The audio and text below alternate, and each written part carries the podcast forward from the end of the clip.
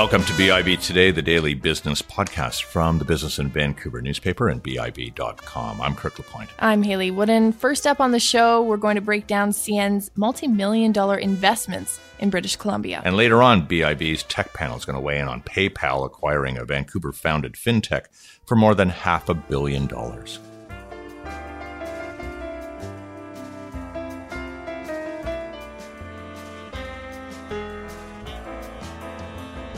Our first guest addressed the Greater Vancouver Board of Trade on Monday to discuss what will be about a $340 million investment in British Columbia over the next year. Sean Finn is the Executive Vice President of Corporate Services and Chief Legal Officer at the Canadian National Railway Company. The investment in BC is about 10% of a $3.4 billion capital spend for this year. He joins me now. Sean, thank you very much for your time. Good morning, Hayley. How are you? I'm well, thanks. Let's start with that bigger number because it's eye catching $3.4 billion in 2018. So, go ahead. What does this recognize in the industry? Yeah, I would say you know last year our capital investments was 2.7 billion for 2017. This year we've increased it to 3.4, so 700 million dollars more. In great portion because we realized uh, as we came into last year in the fall that uh, some of our parts of our network are at capacity. For example, the Edmonton to Winnipeg corridor, which services obviously the port of uh, Metro Vancouver as well as Prince Rupert.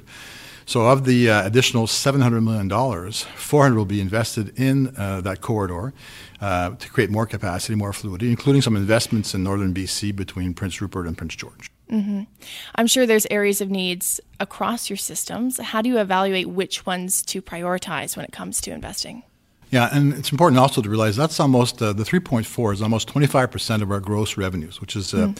a big percentage. The Class One railways in the U.S. average between 16 and 18%. So a big commitment on the part of CN to really raise our game on investment. And that's your question. We look at the network, look where the demand is coming from. A lot of demand in Western Canada. Uh, and obviously, we also look at where we have either bottlenecks or capacity issues on the network, and that's where we, we target those first. So we recognized uh, as we came into 2018 that we had capacity issues on that part of the network. So a big portion of the $400 million will be in the corridor, like I said to you before, plus, you know, some additional track capacity between Rupert and Prince George. So we're looking at where the bottlenecks are, how to maintain fluidity, uh, and also some of that is also new locomotives, which will serve the whole network, but more importantly, uh, uh, quite a few in Western Canada. And we've hired 1,200 new employees to also mm. help us get the more capacity. When it comes to your investment in British Columbia, does it solve your capacity problems? Mm. Does it get you closer to solving them? How big of a dent does it make? Capacity is never fully saved, obviously, but uh, solved. But uh, it does help us, I think. Uh, you know, we'll, we'll see uh, the fact that we started early. So it usually takes a year to get capacity on, on the network. So we started very early this year. We expect to have some of it available this fall.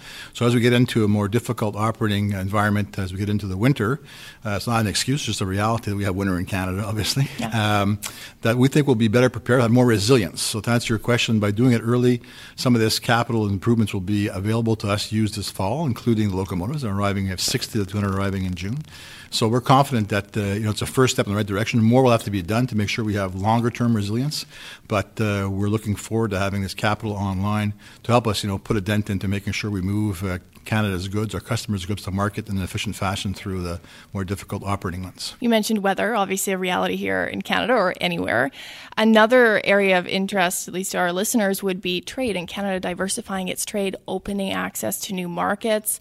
How does CN evaluate those upcoming opportunities and factor it back into how you do your planning? Well, you probably know on Friday last week, Minister Garneau announced a $167 million investment by the federal government into the uh, Vancouver Fraser uh, Port Authority and the Port mm-hmm. of Metro Vancouver to create additional capacity when it comes to the supply chain coming into Vancouver. So that's your question of you know you want to be a trading nation, you have to move goods to market, and it takes a strong transportation system to do so. And we think that you know obviously CN uh, is a big player in making sure that Canada's trade uh, is fulfilled with its customers in Asia and also in Europe. But uh, you know, a good example is investment in the port of Metro Vancouver. I think uh, in that trade corridor, Mr. Garneau, uh, you know, shows a lot of confidence in the corridor. It's up to us, uh, both CN uh, and our friends at CP, but also the the supply chain as a whole, you know, make sure we use these funds to create additional capacity, to make sure that as we get, you know, uh, stronger trading relationships with some new customers in Asia and elsewhere, that our uh, our uh, network in Canada can fulfill its obligation to deliver the goods to market on behalf of the Canadian economy. Mm-hmm. What would you say overall are CN's challenges in 2018 when it comes to investing, when it comes to creating greater capacity? Yeah, I think uh, our challenge would have been, you know, the fact we started early will help us. Uh, this, at your point, a first step in the right direction. But you know, we had three challenges in the fall. One was uh, we were short locomotives, so buying 200 new locomotives, 60 will arrive in June, will help us. Uh, we hired 1,200 new employees, which was um, also important to us. We had to train them at our National Training Center in Winnipeg. They'll come online as we speak uh, in the course of the summer and the fall.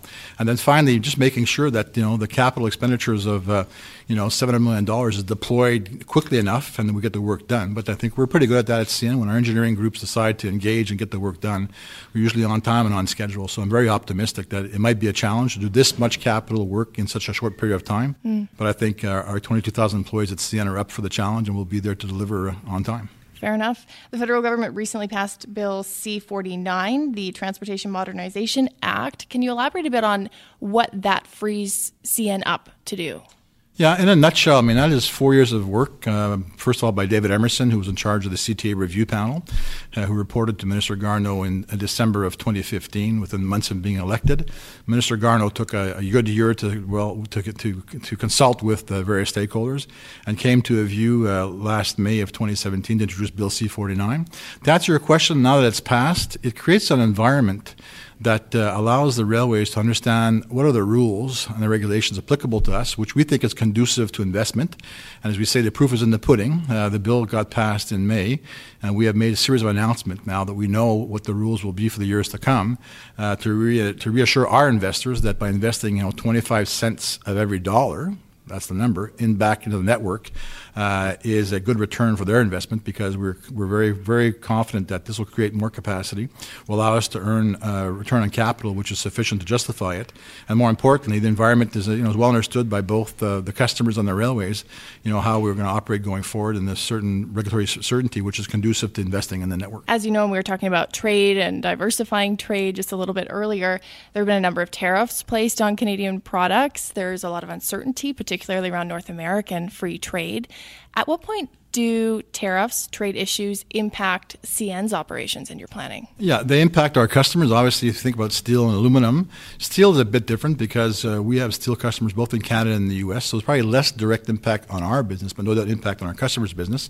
Aluminum is more more more preoccupying. I think uh, uh, you know only 12% of uh, domestic consumption in the U.S. comes from aluminum produced in the U.S. A lot of it's imported. A lot of it's imported from Quebec, for example. So there's no doubt that uh, these tariffs uh, could have a negative impact on the flow of aluminum going to the U.S. But uh, we remain confident. You know, I'm a I'm the chair of the Montreal uh, Chamber of Commerce. I'm, uh, I'm on the U.S. board of Ch- U.S. Chamber of Commerce board, and we're confident that you know over time, has uh, U.S. elected officials realized, you know, 36 states, the biggest trading partner is Canada, nine million jobs in the U.S. are tied to the fact that we have NAFTA. That uh, you know, and I'm very confident. We heard from Minister Freeland that they're going to negotiate over the summer. I'm confident that the, you know the tariffs are there for a very specific reason, but as long as the parties at the table and working on modernizing NAFTA, that'll probably be a win-win both for our customers, but also for CN. We are known as a NAFTA railway, so for us, obviously, having a strong uh, NAFTA agreement and, and, NAFTA partners is uh, is very beneficial to our business and to our customers' business. Mm-hmm. Beyond 2018 and your capital spend for this year, what is CN looking toward? Well, obviously, you know, a lot of growth in our business, uh, a lot of demand for our services, so that's uh, we welcome that. Um, sometimes it's too much growth too quickly, but the, the burden's on us to, to make sure we're there to, to take on this additional business in a very efficient fashion. Uh, I think it's just making sure that people realize that, you know, there's only so much capacity in the railway, and we have to try and serve all of our customers in an equal fashion. So as we get into um, more difficult periods of the year, the winter is not, not an excuse. Again, it's just more difficult to operate, that they realize we can't necessarily serve the same level as we can can 12 months of the year. But we have to be there anyway, and make sure we give them a service which is acceptable and also allows them to get their goods to market. So obviously, you know, operating constraints remain a challenge for us, but you know, we're up for the challenge, and I think that uh, you know the railways in Canada, uh, you know, have a very uh, a very strong story to tell. You know, we have the lowest freight rates in the OECD countries, and, and we invest quite a bit of money back in the network to make sure we can serve our customers. So I think it's up to us to just you know stick to the knitting, run the railway, and make sure that uh, we're there to serve our customers. Sean, thank you very much for joining me. Hayley, thank you very much. Have a great day.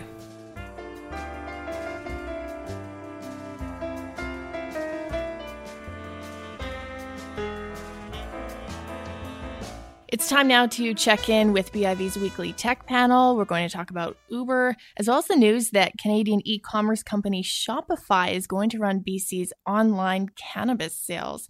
In studio with us is Ali Pourdad, CEO at Progressa, and Amiel Lake, entrepreneur in residence at E at UBC. Thank you both for joining us. Thanks for having us. First, I think this is one of the biggest pieces of news in the Vancouver tech scene PayPal acquiring a company founded in Vancouver. It's called Hyperwallet in a deal worth 400 million US dollars, more than half a million Canadian. It's a massive deal. And this Ali comes just a couple days after People's Trust Company bought another Vancouver startup in the fintech space called Lendful. Can we call this a trend at this point? What do you make of it? Yeah, I think we were sort of alluding to this on prior shows. It seems to be uh, the direction I think uh, this is going to go over the next uh, 12 to 24 months. We have a lot of companies in Vancouver that uh, have built uh, something special, and uh, now they're target acquisitions for larger larger companies. So in the case of PayPal, they did buy TIO Networks mm-hmm. about 18 months ago, 24 months ago. Um, I, I, believe they actually at, at, this point have sort of shut down that brand. So I'm not exactly sure what they're doing with the, the business itself, but the brand itself, TIO, is gone. So this is their second stab at uh, at a Vancouver company, and we'll see if uh, Hyperwallet survives. But Amiel, they start here, but do they stay here? Well, in Hyperwallet's case, they started here and then they ended up building their their company and their executive in Texas. So there is certainly something to be said about being close to your customers. And I guess in Hyperwallet's case, in terms of scale, they had to be in the US. Do we have a strategy, Ali, to keep these companies here, or is this beyond anything that you could control in this day and age? There, there was a period of time over the last 24 months to 36 months where it made a lot of sense for larger uh, US based companies to come and set up shop here from a tax standpoint um, and from an employee hiring standpoint. It made a lot of sense. Uh, today, with the new corporate taxes the way they are in the US, it doesn't make as much sense. And so I, I, don't I don't think another thing. I don't think the chips Donald are Trump for. I don't another, think the chips are in our favor. Oh, yeah, yeah, I just I think it's going to get potentially worse before it gets better. Yeah, we've spoken before about traditional banks maybe looking at the fintech space either to find partners or acquire, keeping tabs on it. But here we have PayPal, which is sort of are they the original fintech and now they're acquiring newer startups in this space. I mean, what does this tell you, Amiel, about sort of how PayPal itself is matured and evolved? Well, PayPal has been pretty much the first player in financial services, and they've always positioned themselves as the intersection of the internet and the banking world. They have been, even though they're massive, the nimble guys that were able to do peer to peer and really disrupt the traditional banking sector. They feel like though the Chevrolet of uh, of the of the, the sport car class. You know, I think, they, I think there were a lot of others. Not the Tesla. There are a lot of others that are coming along with with sleeker versions, but they somehow stay in the game. Yeah, and, and and I think in Canada that's the way we feel, but in the U.S. they are quite they are quite ahead of the race. Um, they have a, a, a, massive subscriber base in the U.S. Um, so you know, PayPal has managed to to sort of figure out where they fit, which is great for them. Uh, I thought the People's acquisition was quite interesting, though, to see sort of a, a true sort of tier one bank acquire a, a mm-hmm. financial technology company. That was a nice. It was nice to see from my perspective. Um, and uh, we'll see if they could actually, you know, go from sort of your archaic bank to more of a, you know, more of a fintech play now. And does it indicate to you that Vancouver's on the map as a as a destination that produces fintech companies, even though we're not a financial capital? Uh, I think we already are for sure. Uh, you know, based on conversations we have in Progressa and conversations that our our you know peer companies have virtually all the time. Uh, when I'm talking to other CEOs, we're definitely on the map. Because we were talking the other day in the newsroom about how there are really almost 50 or 60 fintechs here, based here, which is it's kind of a surprisingly quiet story that's rather pleasant for us. It's true. Yeah. Yeah. It's like the gaming industry when all of a sudden we started talking about how we had hundreds of gaming studios in Vancouver. So this is very much Vancouver's response to Toronto of, hey, we can have some piece of the financial business here. Yeah, good point. Another interesting Canadian story Shopify, based back east, is going to run BC's online cannabis sales once recreational marijuana is legal in this country. What does this mean, Amiel, for a company like Shopify? I thought it was very interesting. Um, it, Shopify's bread and butter was enabling small businesses to start selling their products online That being said, they have huge brands, but they're not e-commerce brands. And so, you know, inking these two deals with BC and Ontario, I feel like it's a move into the enterprise space and perhaps to be a, a competitor against some of the larger, not e- not in size e-commerce companies, but in terms of the types of customers they deal with. Do you see uh, Ali emerging a um, you know an almost an instant maturity about the cannabis space? I, yeah, I mean, I hope so. I hope so. I always saw Shopify as sort of this large direct to consumer, you know, middleman. And now that cannabis is in play, I, you know, I hope that we mature really quickly because, you know, I don't even think things like alcohol are prevalent online yet. I mean, we've had alcohol in, around for decades now, but you can't just go and buy alcohol online. Right. Mm-hmm. So, uh, why cannabis all of a sudden? Right? And I think that's so. In many respects, we better mature quickly because uh, otherwise, our kids will be getting their hands on this stuff. I wonder how they're going to deal with gating for age and and dealing with fraud and things like that that are obviously very important when it comes to the sale of of substances. Mm-hmm. Yeah. That's an interesting question. We've seen also a rush on the bricks and mortar side to secure leases, to secure licenses. Is e commerce in the cannabis space going to be as disruptive to this retail model that legally hasn't existed yet? That's a good question. Yeah, that's a really good question because there's really no market yet. So, um, but I, I, do think it will be disruptive. I think it'll be. I mean, it'll, it'll make a big dent. The, it's you know, it, it, makes it easy for consumers, and if companies like Shopify are getting involved, then they must see some ability to scale it behind them. So I do think it'll be disruptive. Plus, we have a bit of a distorted view here in Vancouver, Amiel, because we have all of these dispensaries already existing, and you can walk over to something that's like almost within walking distance more than we have parks, for goodness sake. Um, but there are going to be a lot of communities that don't have uh, distribution of this. And uh, here and in Ontario, um, online shopping may be the only way that you're going to get your cannabis. Also, it's a controlled substance, and some people may not be comfortable sharing publicly when they consume, how much they consume. So it lends itself perfectly to something you order online quietly and have it delivered quietly to your home. Oh, I don't know. You start getting those little packages from with a Shopify sticker on it. I think we're all yeah, going to know what it used to be with Amazon. You knew it was going to be books. Now you have no idea. But with Shopify, I, I have a sense we're going to know what that is. Yeah, like, Hopefully, there's no Snoop Dogg branding on it. That's... Yes. Why is Hayley getting all these packages from Shopify delivered at the office? You know? oh man. All right, our final story to discuss today. Uber uh, has been in many legal battles over the course of its existence. The one currently ongoing in London is around its right to actually service the city and the area. Now, a court is going to decide whether Uber is fit to actually operate in London after right. a variety of public safety and security concerns. I mean, uh, none of us are judges here, Ali, but I don't feel Uber, bad for them.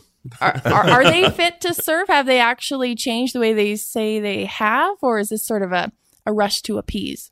Uh, no, they've definitely changed over the last 12, 12 to 18 months. There's been a, a very striking difference from Uber, both publicly and just sort of what you hear behind the scenes out of out of Silicon Valley. So I, I do think the new CEO has, has sort of uh, set a proper tone, and it's definitely resonating with the brand.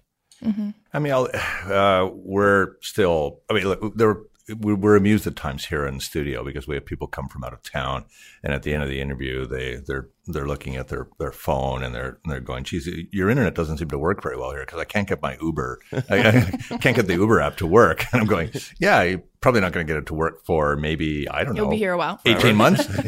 yeah, your your car will be here in 2020. Uh, we are really stuck in the mud still in this province around it. We we have no inclination that we're going to see Uber anytime soon.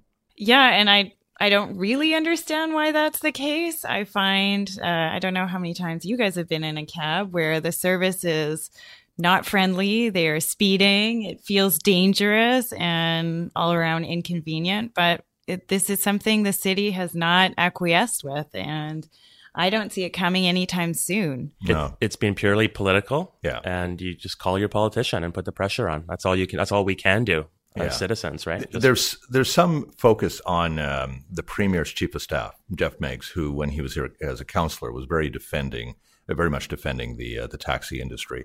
And the premier last week was saying, look, I've only had 10 months to deal with this. Like, I can't, you know, mm-hmm. it's a tough issue. Um, but really, we're not going to see any kind of progress here, oh, at least until the fall, in which case there might be a timetable laid out, which will then probably put some very big strictures on, uh, on those in the uh, ride hailing business. I, uh, so that's best. I'm, in my view, that's best case scenario. I, I, don't think it's. I just don't think it's coming. We. I think this is going to be an election issue, and uh, and we'll be voting Liberal or NDP in three years from now, and deciding on Uber at that point. After they solve the housing crisis. After they solve the housing crisis, exactly. that's right. That's the other issue. As always, Ali Amiel, thank you all so much for joining us in studio. Thanks for having us. Joining us today, Amiel Lake, entrepreneur in residence at E at UBC, and Ali Pourdad, CEO at Progressa. And that's it for our show. Thanks for listening to BIV Today. Subscribe to us and listen to our past episodes on iTunes and Stitcher. And of course, visit us at BIV.com where you can find more business news every day. Thanks a lot for listening.